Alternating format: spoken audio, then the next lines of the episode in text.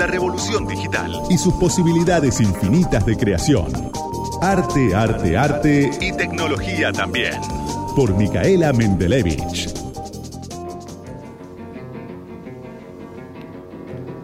Santi, te traje un tema temón para hoy, pero antes de hablarte de pintura, te voy a hablar de pintura. Contame, Micaela Mendelevich, ¿qué nos trajiste para tu columna de arte en el algoritmo escondido? Antes que nada te voy a decir... Radio con Voz. Por supuesto. Antes que nada te voy a decir que si querés ponerte a pintar algo, ahora cuando está fresco da también para la manualidad, ¿eh? Pues pones un poquito de diario, te puedes a pintar, pinta lo que quieras. Sacás una sola mano. Claro, sacás una sola mano, pero a la pintura hay que darle dos manos, así que no sé cómo vas a hacer. Muy bien, muy bien. Perdón, ya empezamos. Esto no va a terminar bien. Oh My Chalk, O-H-M-Y-C-H-A-L-K. Oh My Chalk, así lo buscan en Instagram. Es una pintura a la tiza, es una pintura al agua en realidad, pero que se llama pintura a la tiza. Es como un acrílico, pero mucho más espeso, más cubritivo, mejor, con unos colores alucinantes. ¿No sabés lo que es el metalizado? Tiene un bronce metalizado que me tiene loca. Bueno, Oh My Chalk lo buscan ahí, más de 50 colores. Y te voy a hablar de pintura, pero no de cualquier pintura. Te voy a hablar de Rembrandt. Epa. Palabras mayores. Y sobre Rembrandt, en verdad, puntualmente sobre La Ronda Nocturna. La Ronda Nocturna es una obra que no es una ronda ni es nocturna. Pero en un momento le dijeron La Ronda Nocturna. Fake news. Claro, es una fake news. No, el nombre está mal, no es una ronda nocturna. Le pusieron mal el nombre porque se oscureció con el barniz y entonces se oscureció tanto que parecía que era de noche y en verdad no sucedió de noche, ni está pintada de noche ni nada. Y lo que le pasó es que en 1715 la pintura la había pintado Rembrandt en 1642, o sea, unos más de 50 años después, no entraba a donde la querían colgar y la cortaron. No. ¿Vos me entendés lo que te estoy diciendo? O sea, es como cuando vos querés guardar en un portarretrato una foto y no te entraba y le cortabas un cacho. Claro. Eso hicieron con la ronda nocturna. Cortaron un niño y una persona que estaban muy caídos como en un borde. Y además, la cortaron desparejo porque le sacaron un cacho de un costado. Y entonces la obra... Cambió el centro. Sí. No era simétrica, tenía como un dinamismo que los personajes no estaban organizados simétricamente, o sea, misma cantidad de personajes de un lado que del otro, y la dejaron simétrica. Le hicieron pelota. Le achuraron un pedazo y le hicieron... Y encima de todo el pedazo lo tiraron. ¿Vos me entendés lo que hacemos con esto? Deja palazado. ¿Qué palazado? Bueno, la obra, vamos por partes. La obra mide 4 metros y pico, 4 metros 60, más de 4 metros y media por casi 4 metros de alto. O sea, sí, es enorme, no es gigante. Nada. La encargó el alcalde, que también era el líder de la Guardia Cívica, porque en ese momento, y está bueno situarse un poco en por qué sucedió ese encargo. Rembrandt trabajaba de hacer retratos colectivos, porque vivían en la Holanda protestante, donde no tenían la preocupación de tener que ser didácticos con lo que les pedía la iglesia. Entonces, en ese lugar, como eran protestantes y son iconoclastas, se desarrollaron mucho los retratos y además había una relación distinta con el dinero. No estaba mal visto ser rico, los protestantes no tienen los mismos valores en relación a la pobreza y a la riqueza.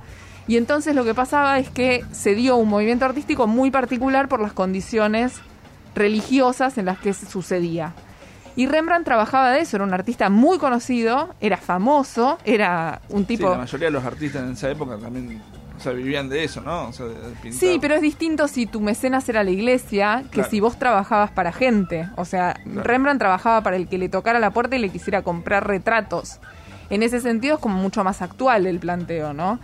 Y él tenía un estilo muy particular que evidentemente gustaba y le pedían mucho.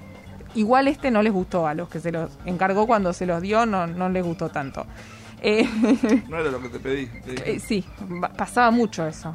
Pero igual estaban contentos y no pasó nada. Pero Rembrandt era un artista muy conocido, era excelente y les pasaba esto que le pedían. Entonces fue este alcalde, Koch, el líder de la Guardia Cívica, y le pidió que lo represente junto a todos los otros guardias y gente de la milicia. Y Rembrandt lo que hizo fue representarlos en el momento previo a que salieran y se formaran por la ciudad. Pensá que eran los tipos que iban con los arcabuces, con estas armas largas, a custodiar la ciudad. Bueno, justo antes de que salieran, se ponían medio jodones los tipos ahí, como había como una situación de algarabía previa a ordenarse para para marchar y para cuidar la ciudad. En ese momento Rembrandt decidió pintarlos, por eso es como un cuadro bastante alegre. Y están todos y hay una sola mujer, que es una niña. Esa niña es la que tiene el foco de luz. Es interesantísimo el planteo estético que hace, la dinámica, las diagonales. El cuadro es alucinante, alucinante. Cuando le cortaron un pedazo, un poco lo mataron, porque... Bueno, pero un poco, o sea, lo que conocemos en todo el siglo XX del cuadro es el cuadro cortado ya. Sí. Pero no, porque había... Este Koch, cuando lo encargó, lo colgó en este club que tenían los guardias cívicos, a donde se juntaban, donde entraba perfectamente, y Rembrandt lo había hecho para ese lugar. Pero como le gustaba mucho, y como él se veía muy bien también, le pidió a un artista mucho menor que le hiciera una copia, que tiene un quinto del tamaño de ese cuadro. Entonces siempre conocimos, y yo de hecho lo estudié en la facultad, el cuadro grande más la copia. Claro. Siempre supimos que le faltaba un pedazo. Siempre entendimos que... Es como el cabildo, que le falta... Sí, siempre entendimos que la imagen estaba construida distinto, no era lo que veíamos. Pero nunca se había como rearmado. Después cuando lo trasladan al consistorio es que le cortan este pedazo. El consistorio, yo te digo, lo busqué para saber, porque encontré la palabra que vos sabés lo que es un consistorio, es el consejo directivo de los protestantes. O sea, lo llevaron a este consejo directivo, ahí fue cuando le cortaron el pedazo. En 1911 al cuadro lo apuñalaron. En 1975 lo apuñalaron otra vez. En 1990 le tiraron ácido. Está como un maldito el cuadro. Tiene muchos problemas. Y ahora... ¿Por qué? ¿Cuáles fueron los motivos? Bueno, es muy larga la historia, pero lo tuvieron que enrollar, que guardar cuando vino la Segunda Guerra. O sea, tuvo un devenir muy accidentado. Después el que lo acuchilló en diagonal fue un loco psicótico. El que le tiró ácido también. Tuvo como un devenir un tanto... accidentado.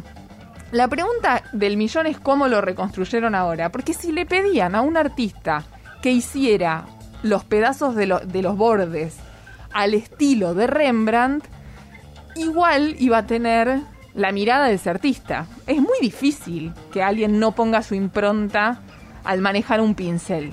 No, claro. Entonces decidieron hacerlo por computadora. Hicieron unos escaneos muy precisos de este cuadro, que es enorme, y con una tecnología relativamente nueva que se llama red neuronal convulsional, lograron, en algún punto, yo lo entendí así, te lo voy a decir en criollo, le mostraron a una computadora, le enseñaron a una computadora a pintar como Rembrandt. O sea, le metieron... Acá entran los algoritmos de nuevo, ¿no? Claro, con un algoritmo... Le dieron toda la información a la computadora para que pinte como Rembrandt, con otros cuadros. Y después le mostraron a esa misma computadora la copia. Claro. La copia no es igual. No tiene, o sea, es igual, pero no es igual. Se ve bastante parecida, pero primero que es más chica, es un quinto más chica, tiene menos detalles. Y además cuando vos la mirás, no tiene la mano de Rembrandt. O sea, es como no se ve esa pincelada, ese dinamismo, el pelo, las caras, no es. Es una copia. Es una copia. Y medio mala, digo. No era un gran artista. Entonces le enseñaron a la computadora a pintar como Rembrandt. Y entonces imprimieron la parte que le faltaba. Y después lo añadieron al cuadro con un panel de metal por atrás y le aplicaron como un barniz parecido. El barniz que tiene igual fue restaurado porque se había oscurecido mucho. Le aplicaron... este barniz y entonces se ve como una unidad. Y ahora lo pusieron obviamente atrás de una jaula de vidrio al cuadro. Sí, no le da más cosas, no, que no se puede, ver de otra manera porque después de lo que le pasó. Y se puede ver entonces ahora en el Rijksmuseum, que están inaugurando esta muestra, la obra completa. Finalmente, gracias a la tecnología, se puede ver la obra completa, además con la estructura original que tendría que tener. ¿Te acuerdas de Sorpresa y Media del programa de televisión? Bueno, te traje Sorpresa y Media hoy. Te traje algo alucinante que encontré. Un cuadro y la chapa. La chapa lo que, claro, lo pero encima de todo traje dos chapas. Y voy al revés para dejar la sorpresa copada para el final. Quiero aprovechar para recomendarles el mejor libro de ficción de un artista de la historia de la humanidad. Exagero porque es uno de mis libros preferidos, que es el de Leonardo Padura, Herejes, que cuenta la historia. O sea, Rembrandt es uno de los personajes mezclado con la Cuba actual, con su personaje típico que es Conde, que es el detective. Es alucinante. Le estoy hablando de un librero, pero Herejes es un libro alucinante y además la descripción que hace de Rembrandt y todo esto que yo te estaba contando de esa ciudad de Ámsterdam protestante donde le encargaban, la historia del pibe judío que le hace de modelo para Jesús, es increíble. Y la segunda chapa es que, gracias a la tecnología también, un grupo de estudiantes, cuando se cumplieron 350 años de la muerte de Rembrandt, reprodujeron la voz de Rembrandt. Agarraron los datos biométricos, o sea, la forma de su nariz, de su garganta, peso, altura, su estado de salud, si tenía su clase social, y dijeron, así hablaría Rembrandt. ¿Querés escucharlo a Rembrandt? Dale. Nos vamos a ir entonces de esta columna de arte en el algoritmo escondido, escuchando, gracias a la tecnología, cómo hubiera sonado Rembrandt.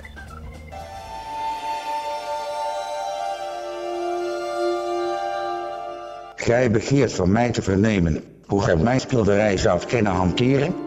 Ha, vooral zeg ik u, niemand, behoudens mijzelven, kan schilderen als Rembrandt. Está buenísimo porque el texto que le hacen decir en holandés, este que estás escuchando es cómo hubiera hablado Rembrandt. Y lo que está diciendo es, ustedes querrían pintar como yo, bueno, no pueden. Nadie va a poder pintar como yo porque yo soy Rembrandt. Fraaie en de uitnemende kunstenaars als Ferdinand Bol, Govert Flink en Willem Drost. Ik heb ze allen den weg gewezen.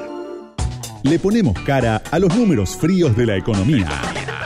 Isaac Yuyo Rudnik de Licepsi te trae la realidad caliente de nuestro país. Y como todos los domingos vamos a charlar un ratito con el director de Licepsi, Isaac Yuyo Rudnik. Ahí está, se me mezclaron el apodo con el nombre. Hola Yuyo, ¿cómo estás? Muy bien, muy bien. Yuyo, hace frío y el dólar blue, que sería como el dólar frío, ¿no? Porque el azul es el frío. Mirá cómo te vinculé los temas. Pegó un saltito. Sos una genia. Sí, esta semana hay varios temas de la economía que son importantes, entre ellos el arreglo que hizo en principio el gobierno con el Club de París, que postra los pagos, por menos el pago más importante, que hace un pago parcial. Hay también publicaciones que hablan de una baja del desempleo, que también es importante, pero resalta obviamente sobre todo los temas en el terreno económico, el impulso que ha vuelto a aumentar en estos últimos días el dólar paralelo, el dólar blue.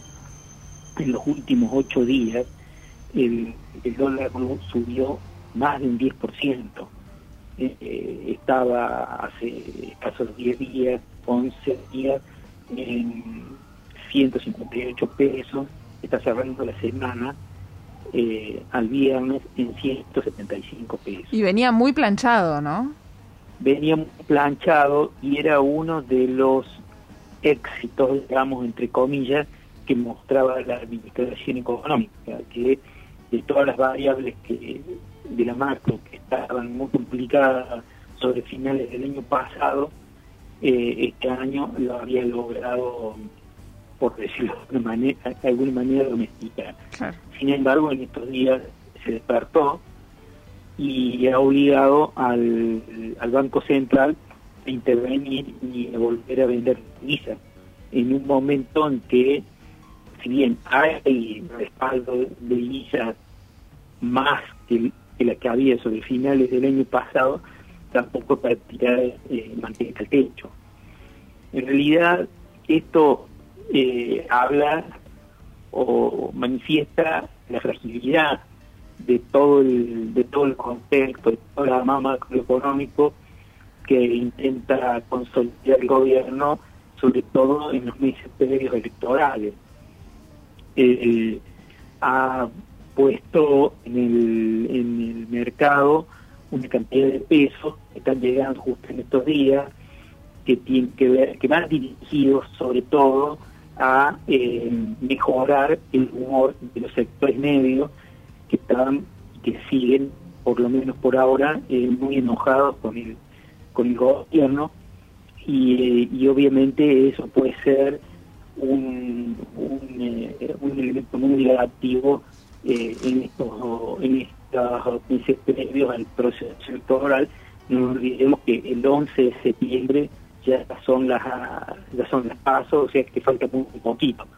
Si estos sectores medios que tuvieron bastante complicados no reciben algo de recursos en el bolsillo, probablemente busquen otra alternativa.